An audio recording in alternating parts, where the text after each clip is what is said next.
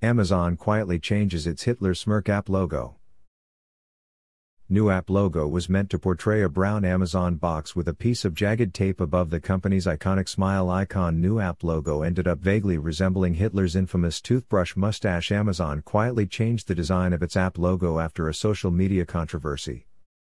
In January 2021, Amazon rolled out a new app logo that was meant to portray a brown Amazon box with a piece of jagged tape above the company's iconic smile icon. But that did not go well with the social media users.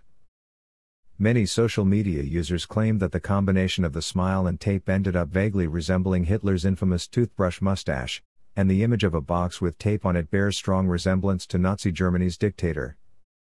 Amazon quietly changed the design of its app logo, ditching the jagged tape for a more square piece of tape with a folded corner. It is not known when Amazon changed the logo, but social media users started to notice the change last week, with most media outlets finally clocking it today.